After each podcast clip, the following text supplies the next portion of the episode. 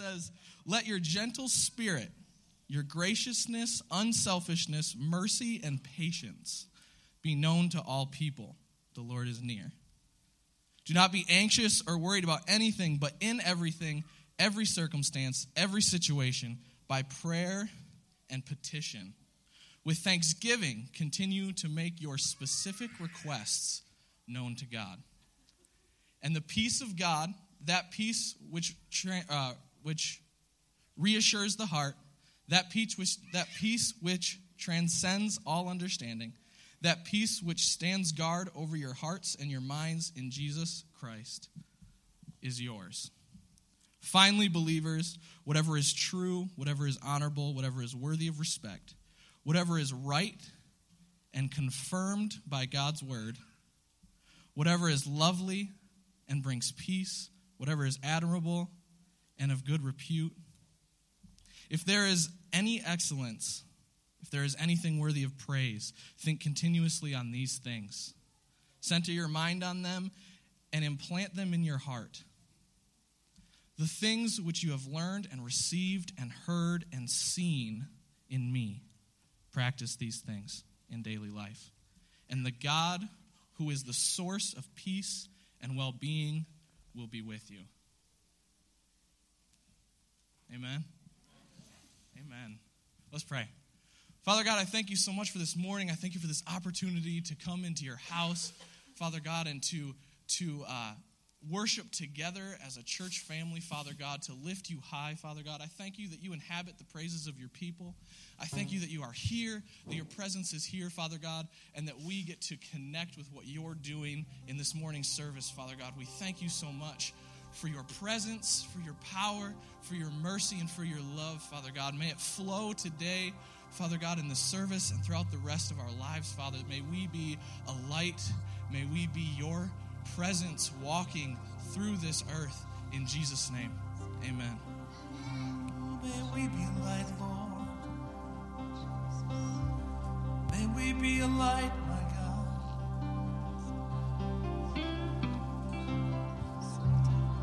Walking in this earth, Lord. May we be a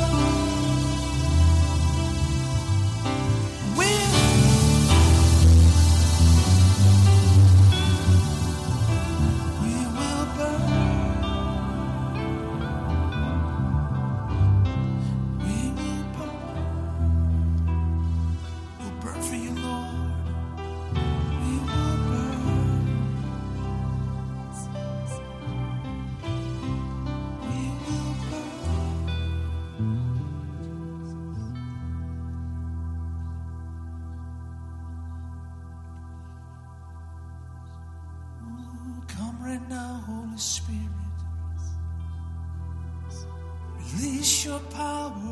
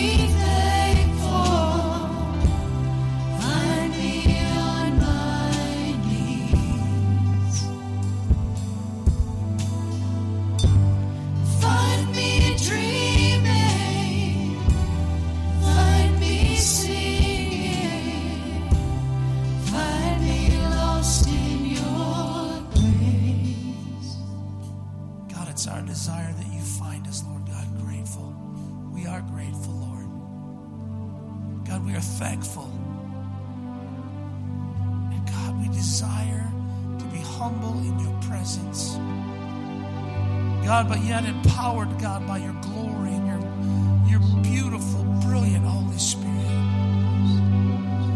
Father, find us dreaming, God, of the kingdom and its righteousness and what it does on this earth and how it can move and be great. And find us singing, God, your praises. God, that your song would always be in our lips and in our mouth, Lord God.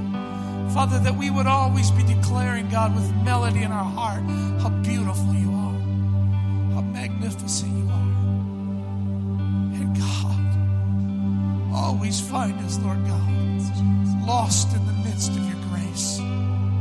God, lost in the midst of the word, the empowerment, Father, the fullness that is your presence.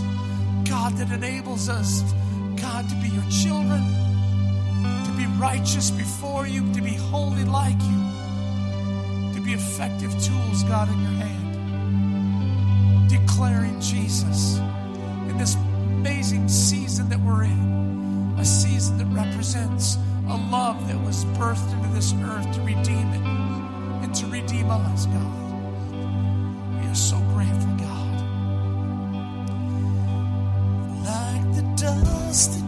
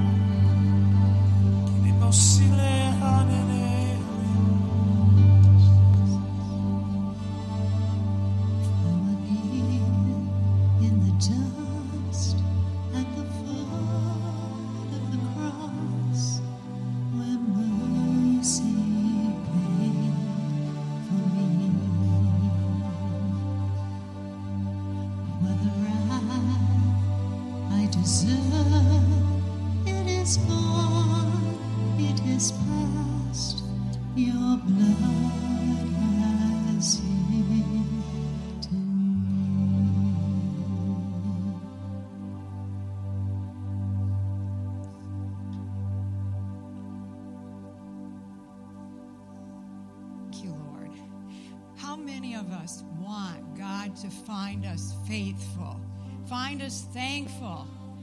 You know, He's told us how we can be in that state at all times to stay thankful, to stay grateful. It's a mindset.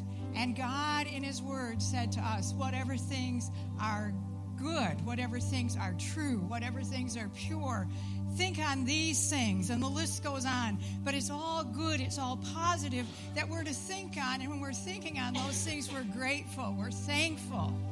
But I was really meditating on that, and then the thought comes about, but what about when I've got a problem? What about when I need to really, don't we problem solve? How do we do that if we're just thinking on things that are good and pure? But think about it.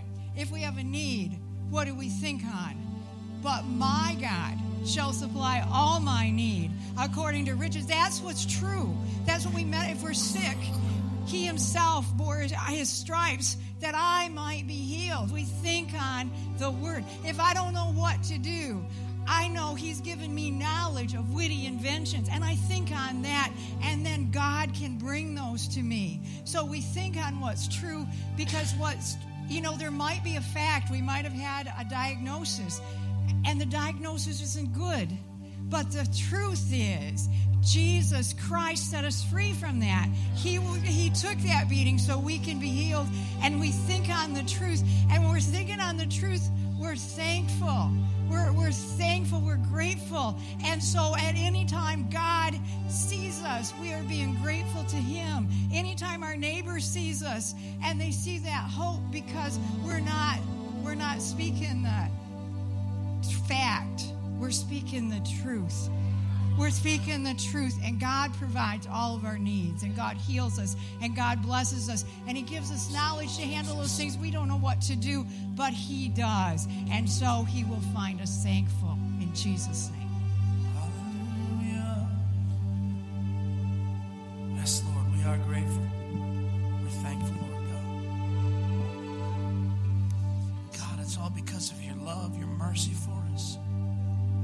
Father, we never want to lose track of that. We never want to lose that, God.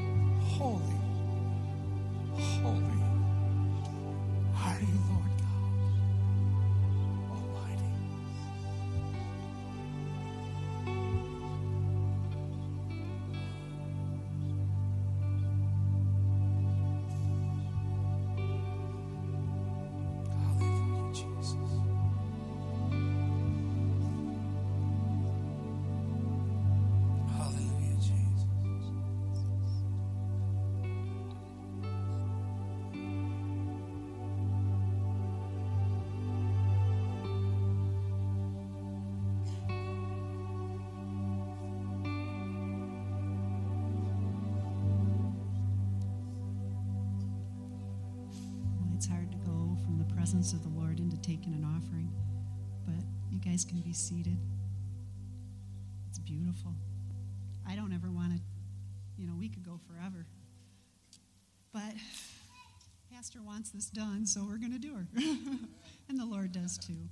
Um, boy, it's been a good week. You guys all had a good Thanksgiving and all thankful and found something. You know, Jeannie's word is when she was given that word is it's our choice. We we choose to think those good thoughts. We choose to to um, think on those things that are good and holy, and we could choose to think the other way. But where's that going to take us? It's not going to take us to faith. But God's word will take us to faith. Um, the Lord gave me a scripture for you guys last night while I was sleeping. He, I say this all the time, but he talks to me a lot in my sleep. But before we do that, and I think she's going to be mad at me, um, there is a scripture that says the testimony of Jesus is a spirit of prophecy. And what that means is that our testimony of what Jesus has done to uh, done for us is the spirit of prophecy. And what that does is when somebody has something happen to them, you can pick up on that and that you can grab that. If they've done that, if God's done that for them, He can do that for you. And so I'm going to have my daughter come up, Morgan, and she's. I asked her and she said no, but I'm going to make her do this. She, she has a testimony that is just a blessing. She called me quite a few times crying, saying, Look what God's done, Mom. And so I want her to share that because it is her testimony and what she is saying, what Jesus has done. Grab a hold of this. Grab a hold of it because God is no respecter of persons. What He's done for us, He'll do for you. And also, what we steward. You know, an acorn is really little, and if we steward that acorn, it can grow into an oak tree. Okay? And, um, but we have to see that there is an oak tree in that acorn. Okay, you got to see it before it ever happens, or you won't plant the acorn. Okay, so. Hi, everyone. Um, so here I am. Thank you. Oh, I'm okay. Um, so I'm currently in my fifth and last year as a student at SVSU.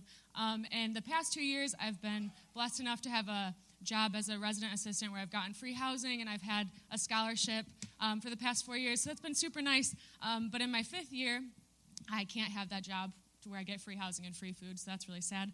Um, so I'm paying for rent. I, my scholarships have run out.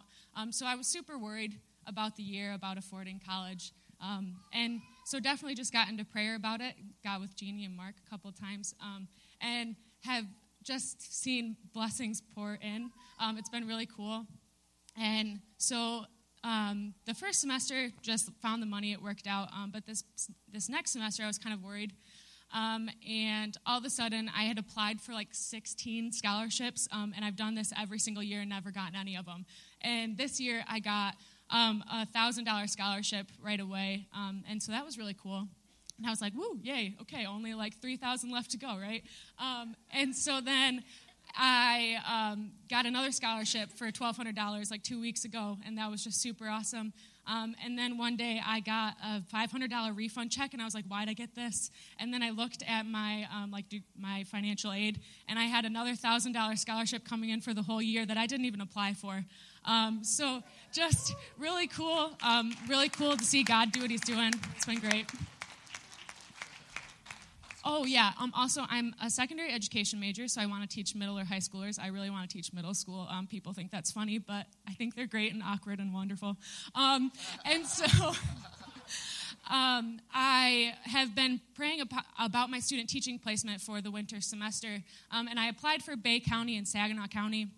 And um, I got an email from my field placement supervisor, and he said, Hi, Morgan, I know you applied for Bay County, but I have um, a position at Freeland Middle School, and which is exactly where I want to be. Um, and it um, goes so your student teach you'll student teach and then starting april you'll start long-term subbing till may or till june and so i get paid for two months and that doesn't happen for everybody so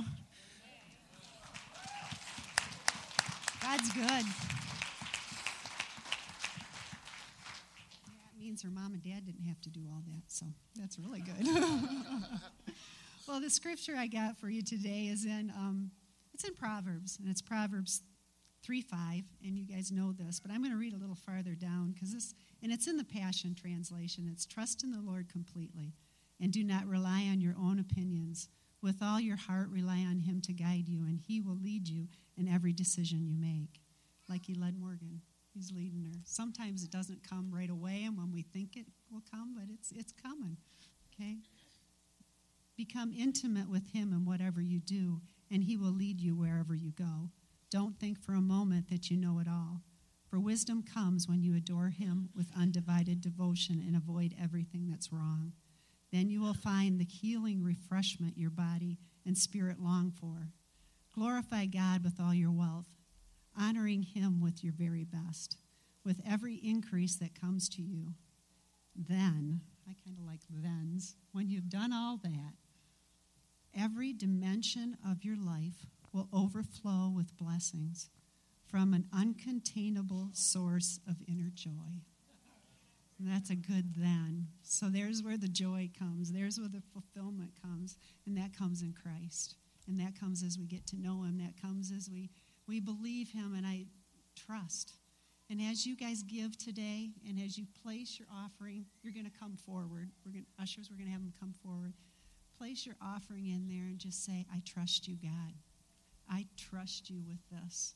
I trust you that my money has a good spirit on it because it has the Holy Spirit on it, not the spirit of man.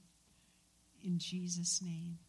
And so, ushers, um, you can make your checks out to AGC. Please print your names on, if you're giving cash, on your envelopes to where our people can read them. There's times where we get that and we just go, huh? We try to guess, we try to do the best we can. But, um, you know, we, you know, we, yeah, I'm not going to say anything more. but anyhow, um, we're going to pray, and, and if you want to come forward, and this is the part that I get all tangled up on. We're, uh, do I need to say anything else, ushers? We're all set? Okay, let's pray. Dear Heavenly Father, we thank you for your blessings. We thank you that we are awed by you. We thank you that every dimension of our life will overflow with blessings as we give and as we trust. And Father God, I thank you for these people as we enter into a season of Christmas, as we enter a season of holidays, that we always put you first. And Father, that we remember that this is a season of giving because Jesus gave his life for us. In Jesus' name, amen.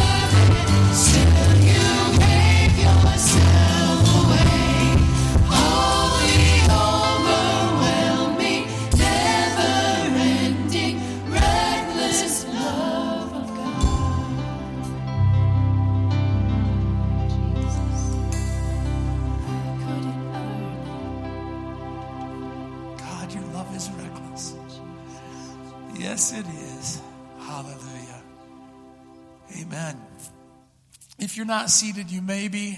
Ministry team, awesome job this morning. It is so fun to be in the presence. And kids, you're not dismissed. We're going to have you stand right there all service.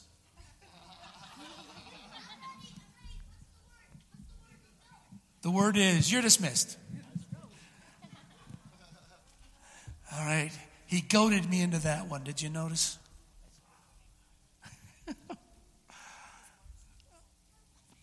well, Pastor and Sharon are gone. They're their annual Thanksgiving um, uh, pilgrimage to Ohio.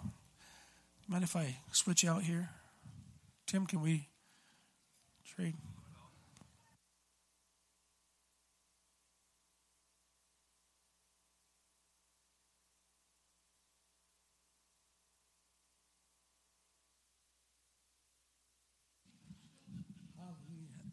we had a we had a wedding here yesterday. Um, Eugenio Cruz and Chelly Garcia were wed in holy matrimony. Uh, how exciting! How awesome! They were supposed to be married in in uh, Puerto Rico, where they're from. Um, a hurricane got in the way. Can you imagine? I'd have got out there and if I was going to be getting married, I'd been speaking to that storm. Be still. Oh well. So they hesitated a few months and came up to Michigan and got married. How are you guys? Are you worshipers? Has God been good to you? Is God worthy of, of your of your expression of worship? Is he worthy of, of your praise? How much? How often? Yeah, he is. I have been on this amazing journey of Christianity now. And as, as of January 1st, uh, it will be uh, 30 years. Oh, wrong, 40. Hate to admit how old I am. Over 40 years. Was born again. And, and God has never once disappointed me. He's never once been little.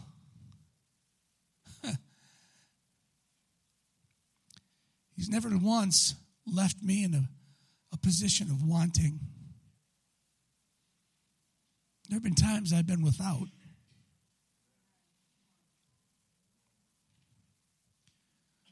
Carrie and I lived on pancakes and couldn't afford syrup for a season in our life.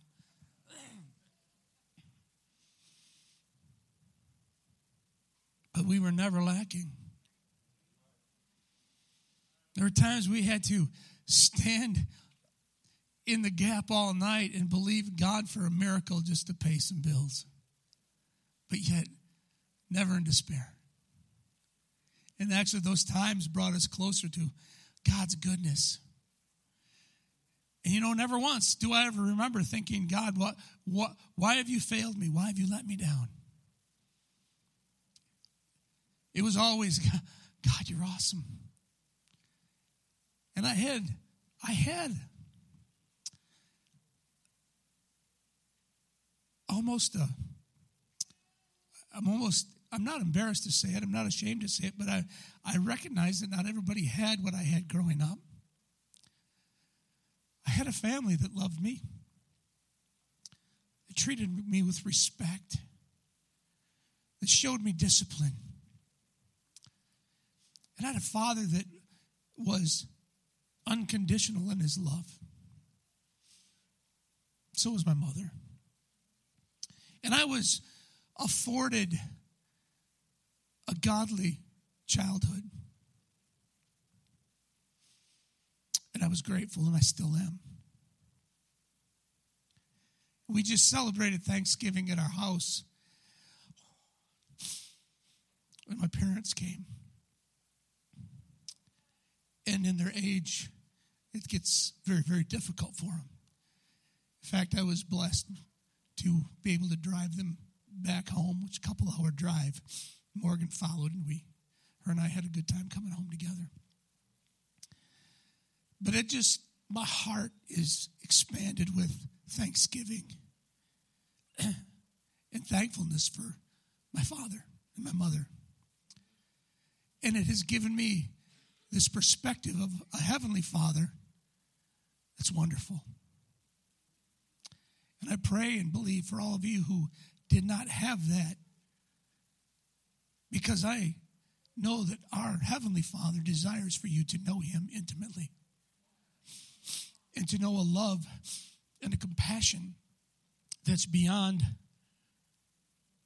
yeah, oh yeah, maybe a box. you can just set it down. Thanks, honey. The uh, last month, we Carrie and I had the opportunity to go again to um, Global Awakenings. Uh, this one was called there, uh, a seminar they have. This one was Voice of the Apostles. Stevie and I went with Global Awakening to Brazil. Had an amazing time and watched God do miraculous things. Just do miraculous things. And Carrie and I have gone twice. She's taken classes, prophetic classes through Global Awakening. And as we were there, that we were worshiping, and, and the worship is uh, happened to be Bethel. Um, Steffany Gretzinger was there singing, and I just enjoy her prophetic ministry and, and the worship. And it was it was sweet, and it was intense, and it was it was de- de- you know declarative, and and and and took us right into the throne room like worship does. Sorry, carrying my glasses on my head. And as we were worshiping, and I've shared this to the congregation, but I'm going to share it again. As, as we were worshiping, my eyes see color the way they choose to see them. And a lot of times it's different how, than how you, in fact, all the time it's different than how you see them. As as you enjoy red, I can too. As you enjoy blue, green, yellow, brown, whatever colors, I go, yep, there's the battleship gray for you. I don't see him. I, I don't see him. but we were worshiping. And all of a sudden, I didn't even know what I was looking at. The whole stage became brilliant emerald green. Emerald green. Just brilliant emerald green. And as my eyes beheld this color for the first time, I wept. I wept.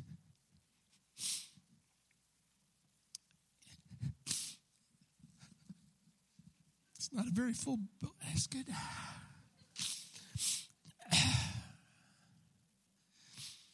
And I said, God, it's beautiful.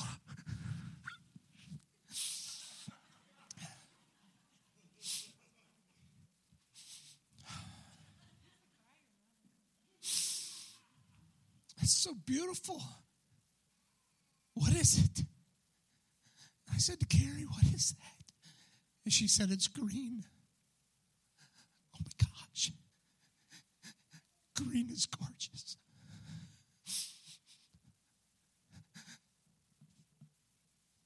And I realized I was so into the presence of God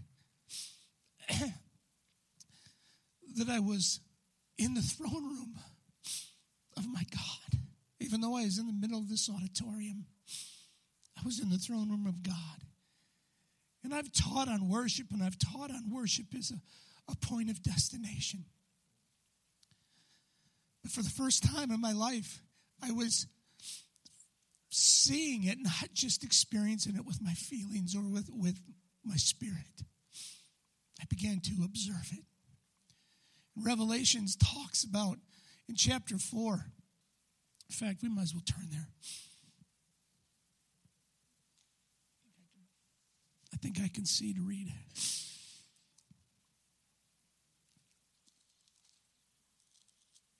Okay, God. Man, I had notes from last week that I didn't use, and now I have notes from this week I'm not going to use.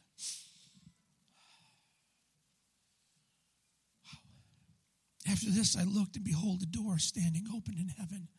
This is John.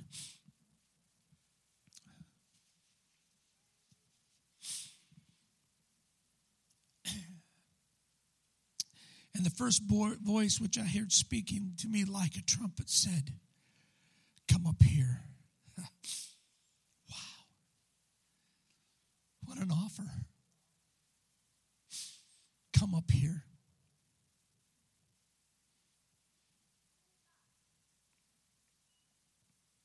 And I will show you what must take place after this.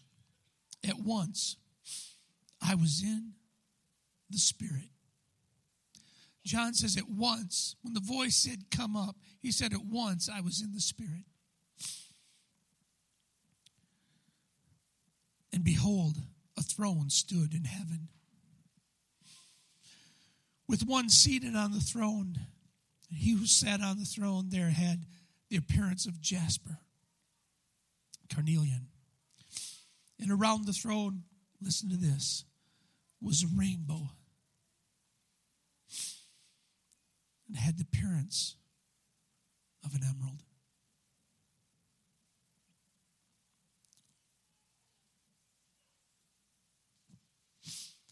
As I stood there in that auditorium beholding this amazing color, the presence of God was thick and it was rich, and God loved on me again. And there was there was an impartation that that was happening that God desires for each of you to have as well. And it's an, an impartation of His Spirit to boldly go into His presence and to boldly be changed from glory to glory. And it happens in our worship. Last week we talked about worship and we talked about how worship was a lifestyle and recognize that that doesn't change, but yet there's something within music that God has given us that allows us an intimacy and a passion unlike any other form of worship there is. And God desires us as a congregation and as a people to come into his presence and to be transformed and be changed. not to what you want, but what He's called you to be from the foundations of the world. Like Him. Not great in who you are.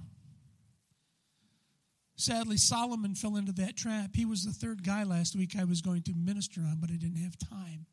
And Solomon fell into that trap, though he was raised in a great family and he had he had a pious mother and father, especially father, and he had religious leaders, uh, religious upbringing and, and, and training. And he had experiences like uh, when they when they dedicated the temple, and the presence of God showed up so thick that they couldn't stand in His presence. and In Psalm 24, he writes, "Be lifted up, you ancient doors, that the King of Glory may come in. Be lifted up, you gates, talking about us, that the King of glory might come in. And the Song of Solomon that, that, that is so beautifully written in the in the innocence of his youth and and, and his in his young uh, young part of his life, but then he writes Ecclesiastes is is uh, vanity has set in. And you can see the difference as he's pulled away from the things of God, especially the worship of God, and changed his style of living to that which pleases and exalts himself. I'm going to do it my way. And I want to make sure that all the nations around me do it and see that it's, it's me, how great I am. And he lost he lost this amazing opportunity in his and his vanity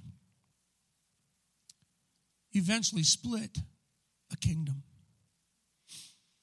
david built a kingdom on, on being a man after god's own heart and being in the presence of god and having this intimate lifestyle of worship with god. He built a kingdom and established a wealth unmatched. But solomon then took and he squandered that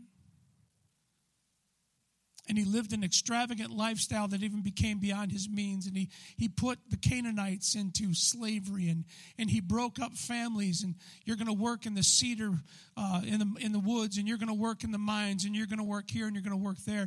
And, and he did evil in the sight of god. And under rehoboam his son the, the kingdom split. And it probably would have split under solomon if, if god had not promised david something different And if you back up with me into the book of Hebrews, let's look at chapter 12.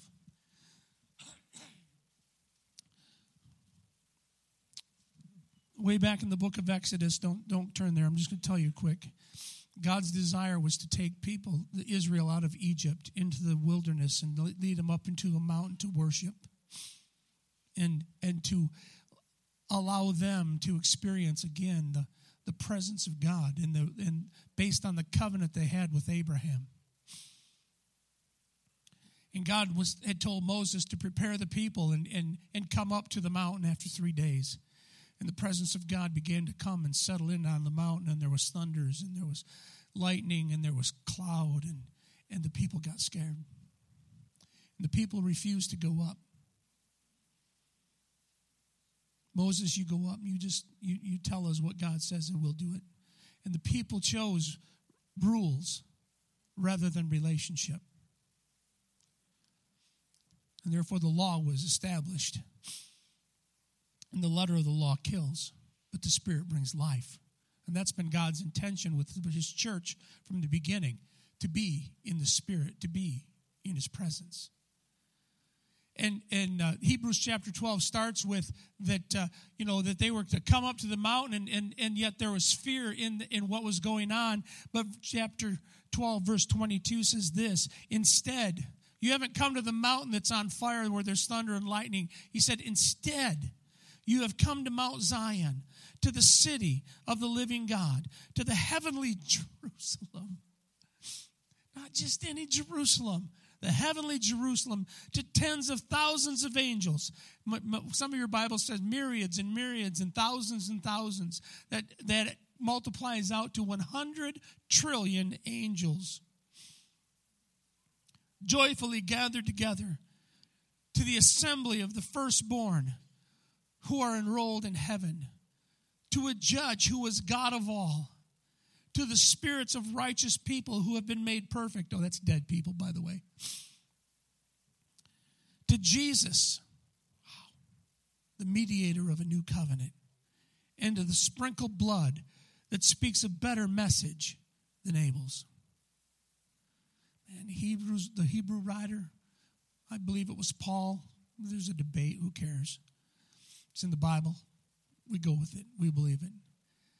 Hebrew says that through Christ's sacrifice, he says, enter the most holy place. But where is it? It's not an earthly Mount Zion, it's a heavenly place. It's a heavenly Jerusalem. And it's full of joyful angels. The church of the firstborn Christ, who's that? The entire church together. The Old Testament and the New Testament church. The church past, the church present, and the church that is to come. We have a few people who are pregnant in our ministry. They're there, the pregnant, uh, excuse me, the babies are there too. They haven't been born yet, but yet here we find them. Of the spirits of righteous men made perfect, dead people who are in Christ, who God has resurrected. They're there. And we come to God, the judge of all, Jesus, the mediator of a new covenant. And he says, he concludes it with a better message than Abel's. Abel's blood speaks according to Scripture. Abel's blood speaks justice. Isn't that awesome?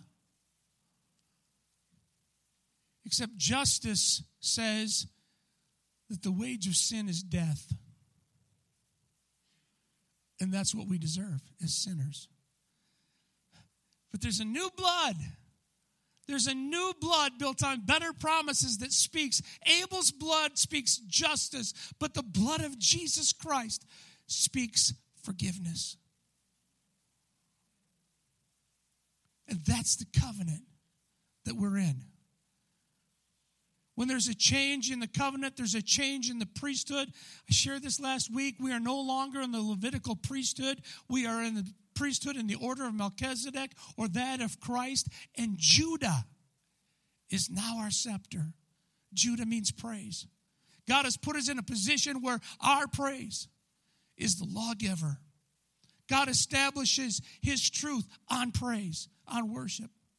He establishes righteousness through our worship because through our worship, we're transformed.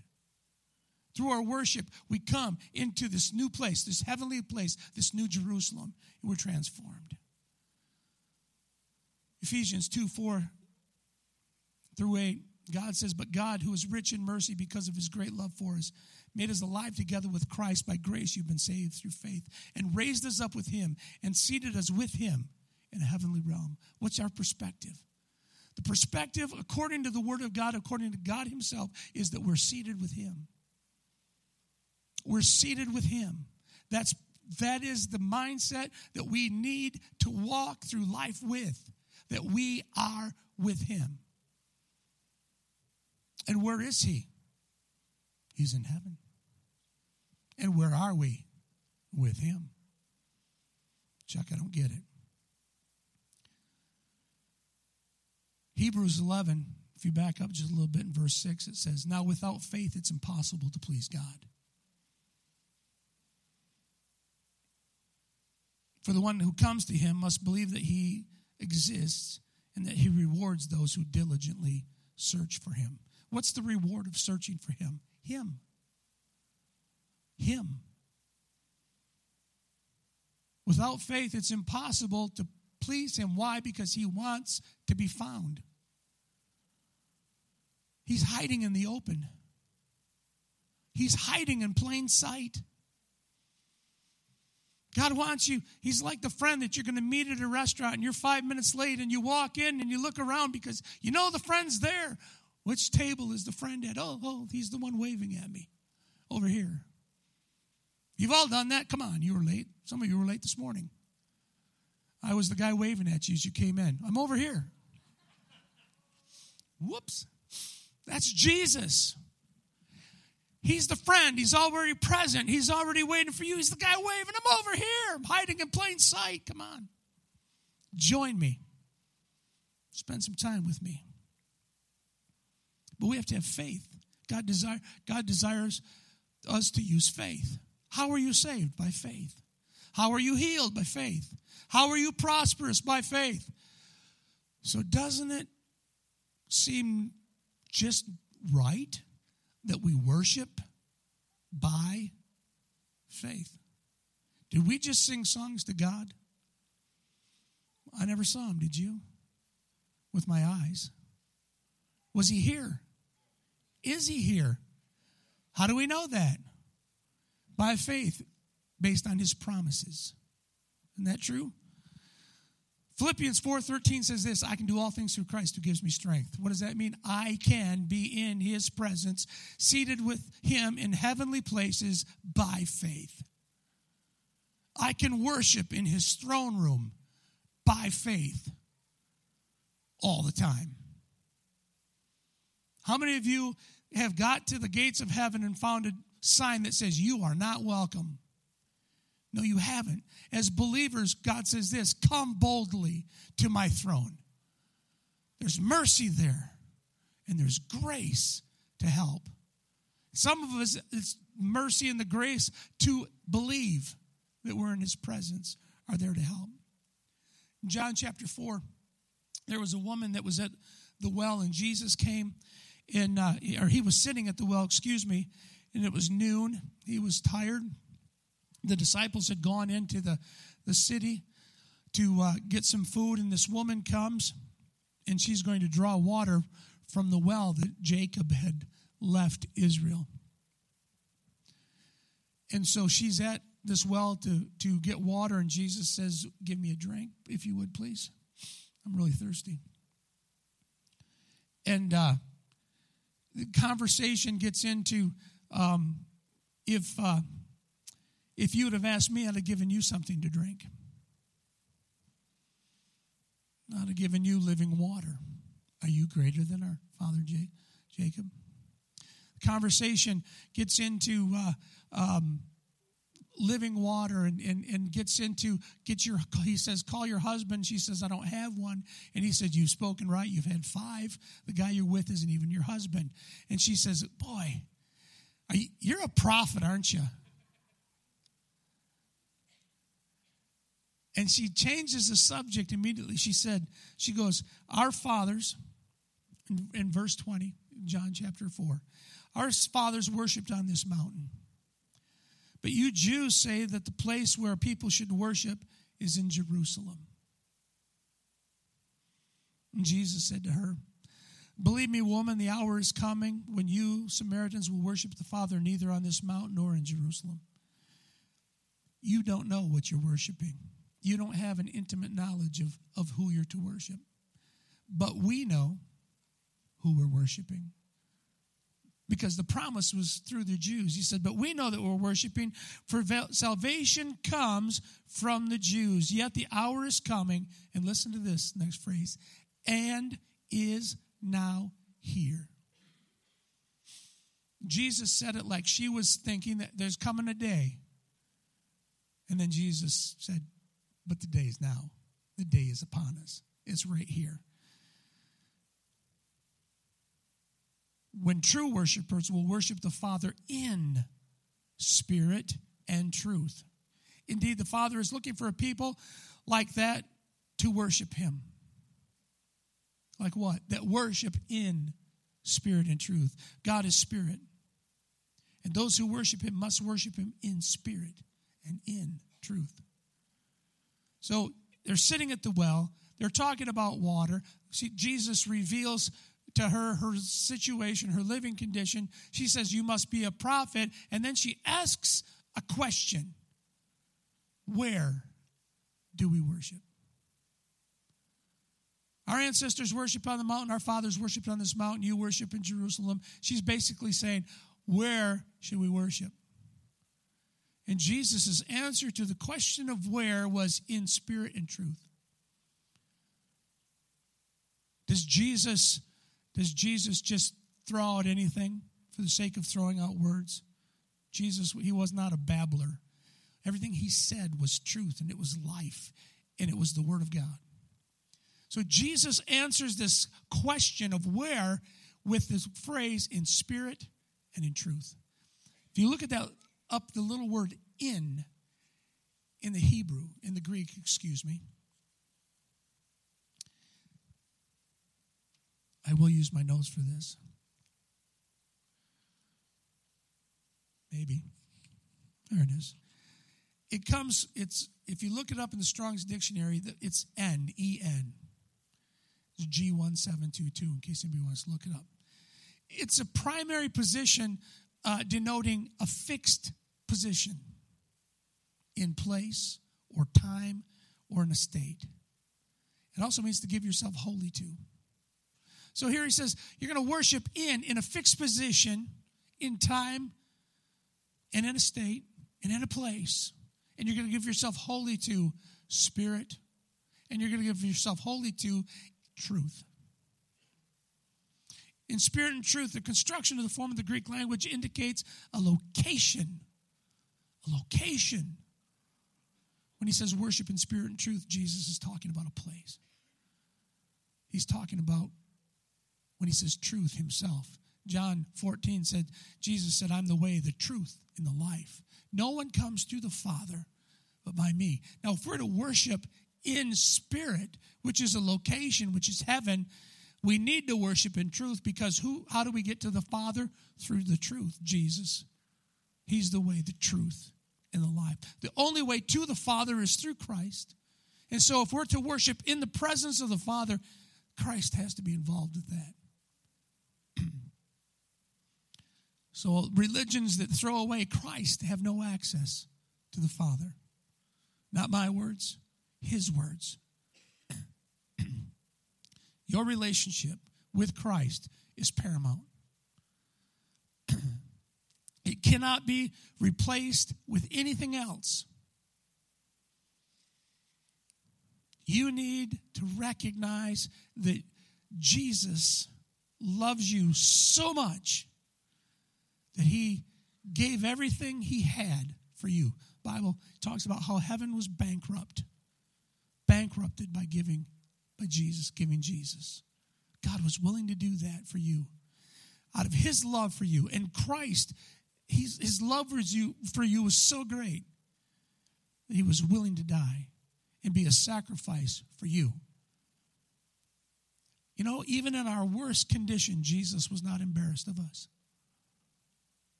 He loved you. He loved. He loves us. He's not embarrassed of me, even when I cry. I'm not embarrassed of him. I am not embarrassed. I can, I can talk Jesus with anybody, anywhere, anytime. He's awesome. He has been magnificent to me my whole life, even when I didn't realize he was being magnificent. And here he's saying to us that, you know what? I have brought you a portal of access to the throne room. And here's the cool thing the throne room is leaving heaven and it's accessing us through that portal here on this earth. Because did any of you leave your standing in front of your green chair that you're sitting in now as we worshiped? A few of you might have come to the altar. But yet, here you were standing and sitting right where you're at, but yet you were in the throne room of heaven. Why? Because heaven invaded your space. And God insisted on it. Whew. Listen to that worship. Listen to that praise. I will be enthroned upon it. Aren't you glad? In Revelation chapter 1, John said this He said, I was in the Spirit on the Lord's day. So where was he? In spirit. Where's that? In heaven, right? Location. In spirit, it's heaven. In truth, it's in Christ. So he's in the Spirit, he's in the presence of God on the Lord's day. And listen to this. And I heard behind me a loud voice like a trumpet saying, Write what you see in a book. All right? So we'll skip down a little bit. Then I turned to see the voice that was speaking to me. I saw seven gold lampstands, and in the midst of the lampstand, one like the Son of Man, clothed with a long robe and a golden sash around his chest. The hairs of his head were white like wool, as white as snow. His eyes were like a flame of fire. His feet were like burnished bronze, refined in a furnace, and the voice was like the roar of many waters. In his right hand he held seven stars. From his mouth came a sharp two edged sword, and his face was like uh, like the sun shining in full strength. When I saw him, I fell at his feet. But he laid his hand on me and said, Fear not, I am the first, and I am the last.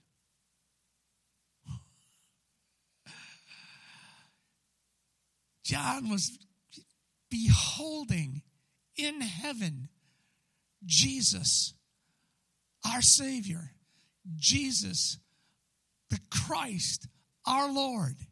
And he describes him just as we read, just absolutely phenomenal. And then, and this was, realize this is the first book that John wrote, the book of Revelation. Later, he pens the, the epistles of John's, books 1, 2, and 3. And in First John chapter 4, verse 17, he says, As Jesus is, as he is, Christ, so are we in this world.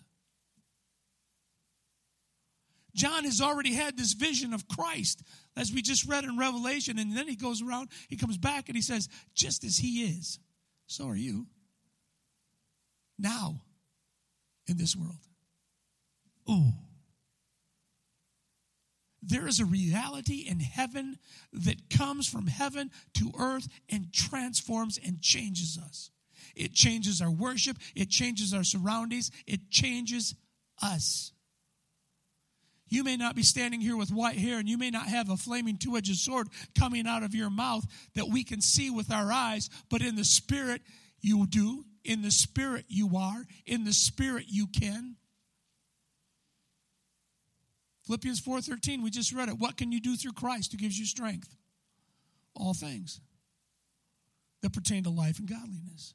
All things based on the promises of the word of God. All things that will glorify and honor the living God. All things. But John was in spirit. He was in heaven. He was in the presence of God. Isaiah 6, turn with me to this one. You need to read this.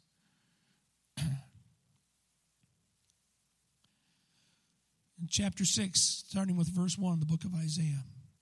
Isaiah is just getting started into a ministry that will, that will transform the world. A ministry that will make declaration that allows Jesus to be manifest with the purpose of establishing righteousness on the earth. Huh? Isaiah, along with some of the other prophets, were commissioned and obedient to God to speak forth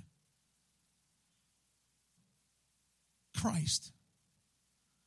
God said, Let there be light, and there was light. God said this, and God said that, and there was. And then God gave earth to man, so man had to decree that there will be a Christ who will come to the earth, who will be set up as holy and righteous without sin and die a horrible death to sacrifice his life in exchange for yours.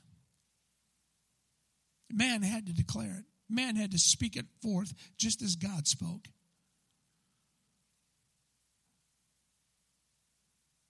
That's why God says that look, the power of life and death is in the tongue. What are you speaking?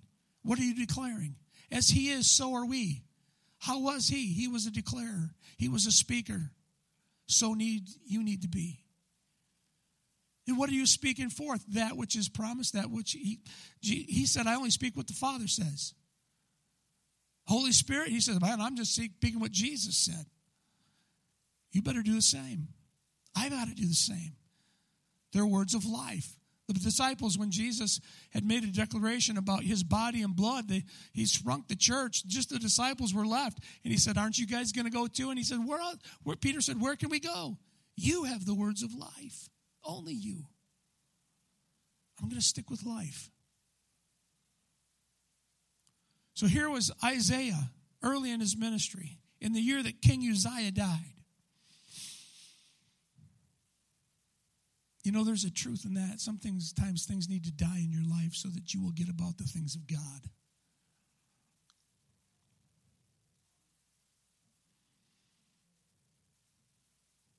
In the year King Uzziah died, I saw the Lord sitting on the throne, high and lifted up and the train of his robe filled the temple. Above him stood the seraphim. Move ahead a little bit. And one called to another and said, Holy, holy, holy is the Lord of hosts. The whole earth is full of his glory. And the foundations of the threshold shook at the voice of him who called, and the house was filled with smoke. And I said, Woe is me! For I am lost, for I am a man of unclean lips, and I dwell in the midst of a people of unclean lips. For my eyes have seen the King, the Lord of hosts. And one of the seraphim flew to me, having in his hand a burning coal that he had taken with tongs from the altar. And he touched my mouth and said, Behold, this has touched your lips. Your guilt is taken away and your sin atoned for. And I heard the voice of the Lord saying, Whom shall I send and who will go for us? Then I said, Here I am. Freshly clean. Here I am. Having been touched by the coals, God, that have come from your altar. Here I am, God. I'll make declaration. Send me. And Isaiah was commissioned. And read the rest of his book. See the power with which he walked and the, and the accuracy in which he spoke, even in an old covenant. But where was he? He was in the midst of worship. And where did he find himself in the midst of worship? Heaven, the throne room. Worship had taken him into the throne room. He was in the Spirit.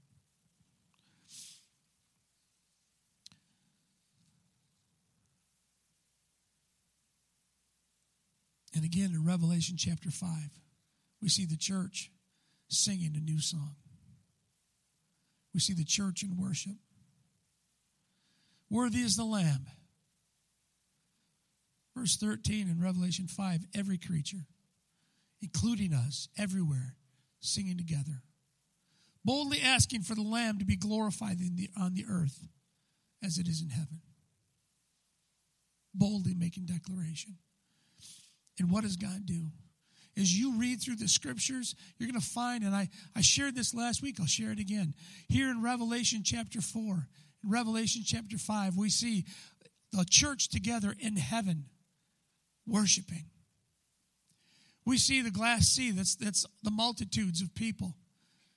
We see, we see people from time past, time present, and time future all worshiping God. How can that happen, Chuck? Because time is in God, God is not in time. God is in all places and time at once because time is found within Him, not outside of Him. If the top of this pulpit represented time from the Alpha, the beginning, to the Omega, the end, and God was this sanctuary room, the timeline is found in God, and God is all around it. And so it doesn't matter where you're at on that timeline, you will find God present at that time right now. As God is talking with Adam and Eve in the cool of the day, he is seeing Jesus Christ being crucified and seeing him resurrected, and he's with us at the same moment that it's happening. Because time is irrelevant to God, because it's in him.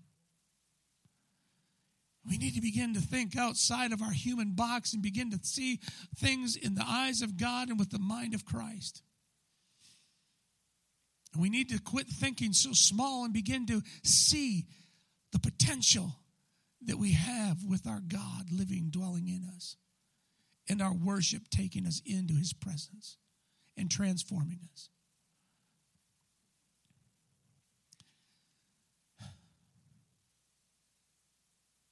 Thy will be done on earth as it is in heaven. So we like to say, does that mean, is there sin in heaven? No. So that means shouldn't be sin on earth. Is there healing or sickness in heaven? No. So if it's his will on earth as it is in heaven, there shouldn't be sickness here. Is there lack? No. So it shouldn't be here. Is there worship? Where is it located? In the throne room, right? In his presence. Thy will be done on earth as it is in heaven. As there's worship in the throne room in heaven, so it needs to happen on the earth. Where? In the throne room, because that's where it's being done in heaven. That's how it's done in heaven. So, how do we do that? By faith. By faith. You're not going to leave this room when you do it necessarily. Maybe you will. Maybe you'll be physically transported there. Cool. i i want to go. But we're going to do it by faith. Turn with me to Second Corinthians. Second Corinthians chapter 3.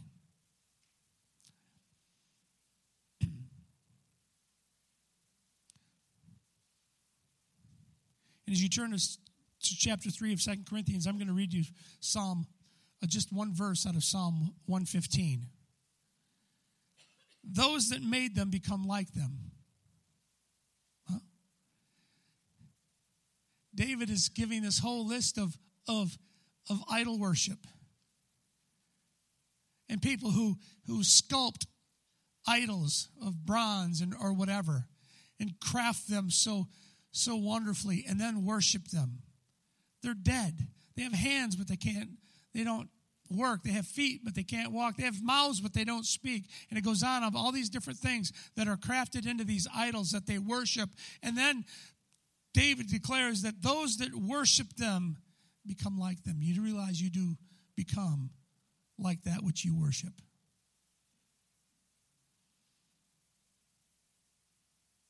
So our worship needs to not be in vain to an idol, to money, to stuff, to other humans.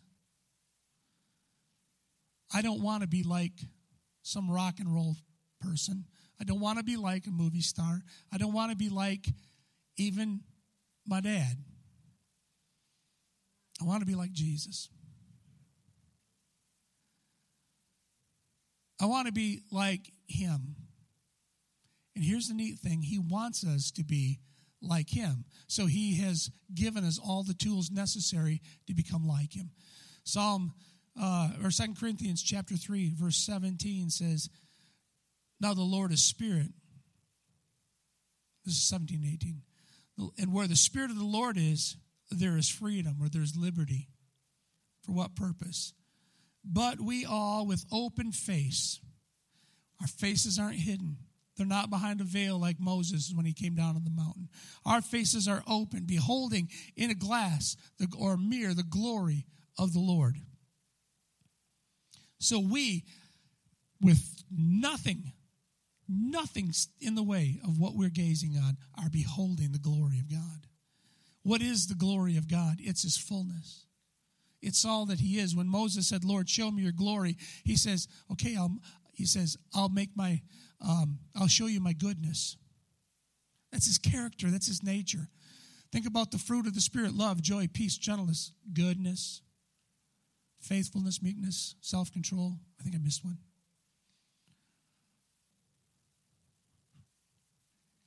Goodness is part of the nature of God. God says, "Okay, Moses, I'm going to show you my glory. I'm going to show you what makes me up." First, and we in the New Testament realize it starts and it's everything is birthed out of love but his goodness. He said, I'll make my name known to you. What does that say? Covenant and provision. I am that I am. What does that mean? I am your provider. I am your healer. I am your fill in the blank. I'm going to be that for you.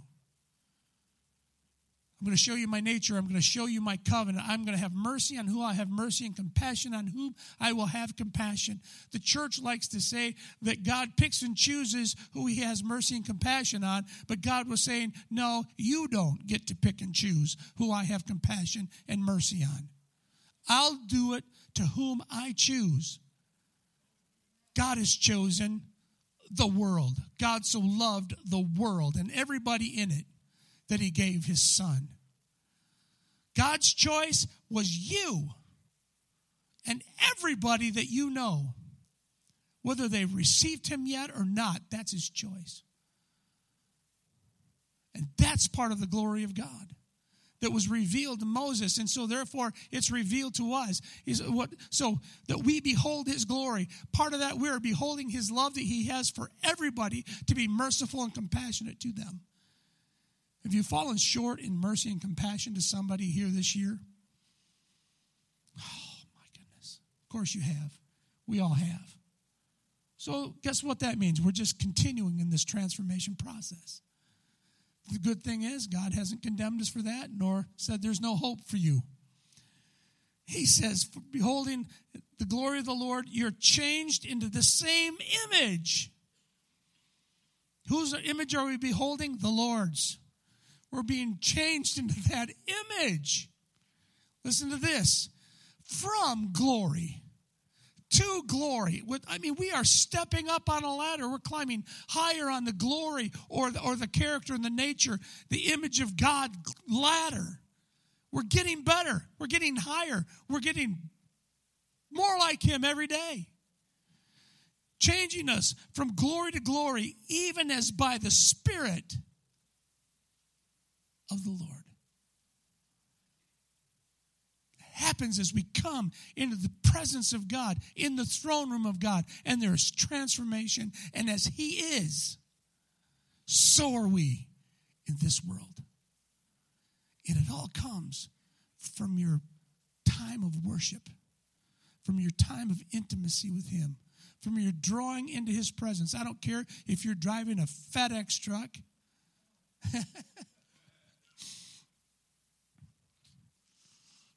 or you're working with electricity, or whatever it is that you do, you're seeking God, and God says, If you seek me, you will find me. We're knocking, and He said, Knock, and it will be opened. We're asking, God, make me more like you. You can receive that because ask and you'll receive.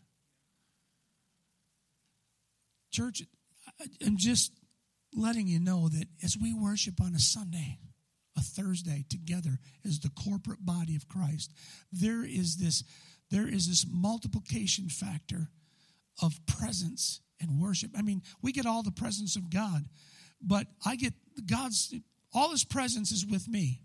And all his presence is with Gerald. And all his presence is with Floyd, and all of his presence is with Eric, and so on and so on. There's a multiplication factor that comes when the church gathers together in worship. In fact, he says in the book of Hebrews, don't forsake the assembling of yourselves together as the habit of some.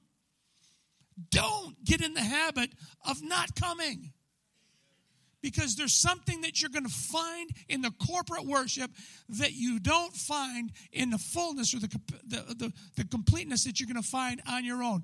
Please go into your prayer closet. please enter into his presence and worship at home.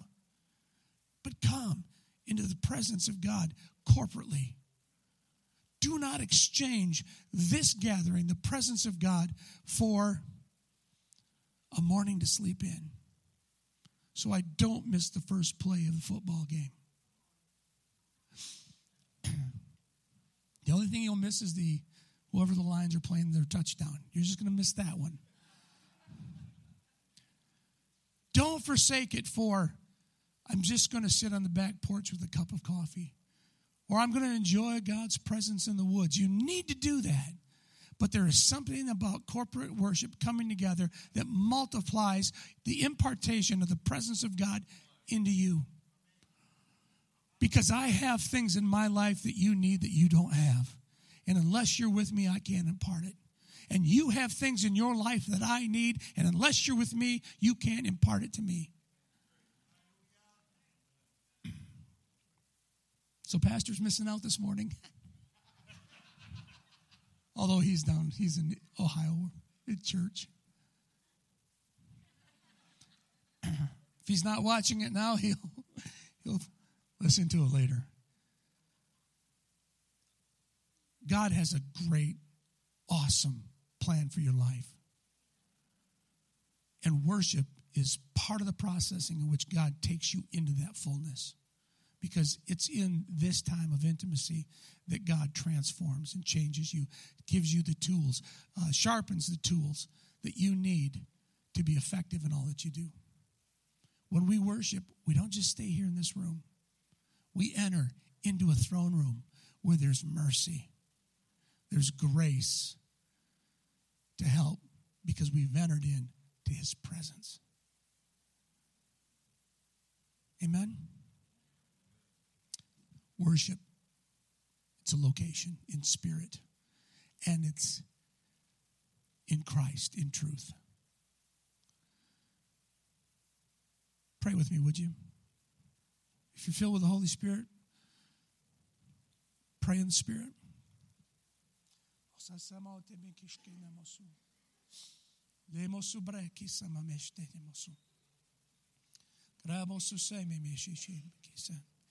Yes, I will, Lord. As you continue in this praying, I mean, being prayerful, um, I have a word for somebody here. I had I had the same word last week. It, it didn't leave. I want you to hear this word um, because it is for somebody here. Samuel was the judge of Israel, and he had two sons that he raised up to continue judging Israel, and they failed. And the people rejected him because they weren't men of God. Yet they were raised by Samuel. Samuel's question to God is God, why did I fail? And God told him, fill your horn with oil and anoint the people a king because they're calling for it. So he pours out over Saul what's in the horn and anoints him king. And Saul fails and rejects God.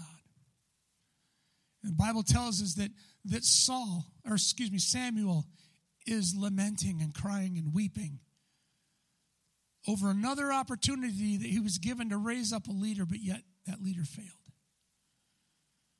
And he's crying, and God said, Samuel, get up. Get up.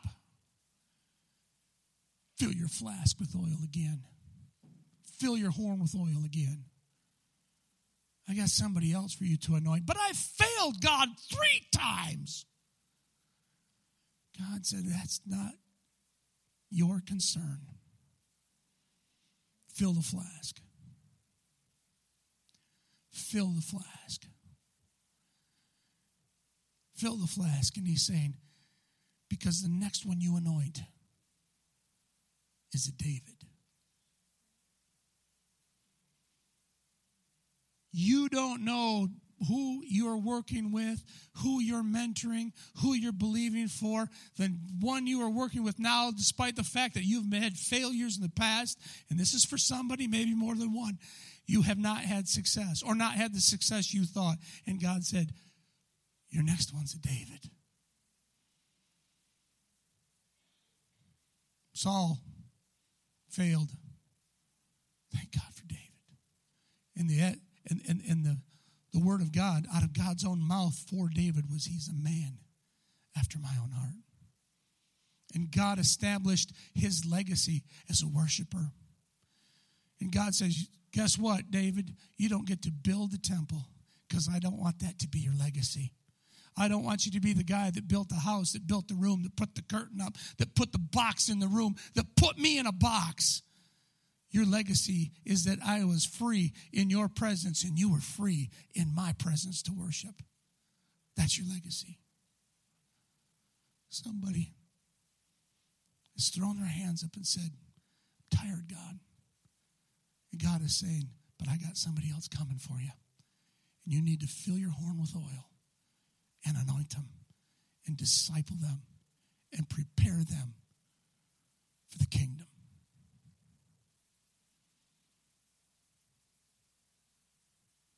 Father, we pray for those people who that assignment, that word is, is pricking their heart right now. God, cause them to be bold, cause them to be brave, Cause them to be sure. Cause them to be committed to the anointing process, God, and the and, and the discipling process. And then God, let their disciple rise up, prepared with the things of God that are put into them to do great things for the kingdom. But God, embolden these people who need to be anointing their Davids.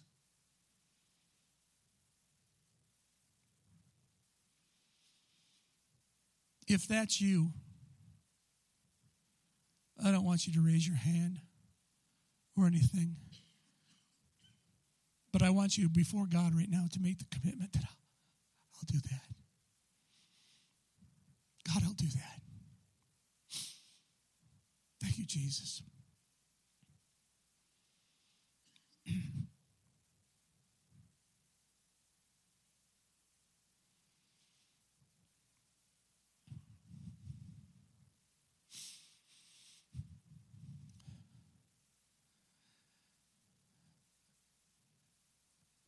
Because there are orphans who have no father. There are orphans who have no mother. And I'm searching for those who will say, I'll take them. I'm searching for those who say, I'll love them. I'll raise them. I'll provide for them. I'll give into them as if they're my own. I will give them my name and I will give them my love and I will give it to them unconditional. I'm searching for those. And I'm so blessed that I found them in this house. I'm so blessed that I've found them in this congregation. But there are still more that need to be loved. There are still more that need to be nourished. There are still more that need to be nurtured. There's still more that need to be taught. And if you ask me to open your eyes to see who those are, I'll do it for you. Because I know that you will then do it for me. Not for your attention, but because of my love. So ask me, and I'll open your eyes. Ask me, and I'll show you who. Ask me, and I'll provide opportunity. Ask me, and I'll provide provision. Ask me, and I'll provide wisdom. Ask me, and I'll give you strength. Ask me, and I'll do for you everything that needs to be done for their sake. And I will bless you beyond what you can ask or think. But because you've done it for the right reason, you can be trusted with all that I pour into you.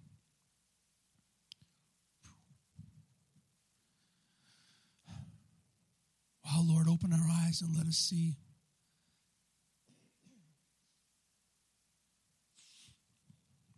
I'm going to call out a few things that God wants to heal, and then we're going to open the altar for everybody. But first, let me let me take care of, of the business that God has. Um, uh, there, there's somebody here that's dealing with canker sores. If you're dealing with canker sores, come up. We want to lay hands on you and pray for you. You've been uh, um, getting more than what you should get. I mean, we all get a canker sore from time to time. It needs to be a little more chronic. Lord told me that. Um, there's also um, don't don't be shy and don't be embarrassed. Please come on up so we can lay hands on you we can believe God for you. Um, these are things that the Lord's speaking to my heart, and I'm just going to speak them out.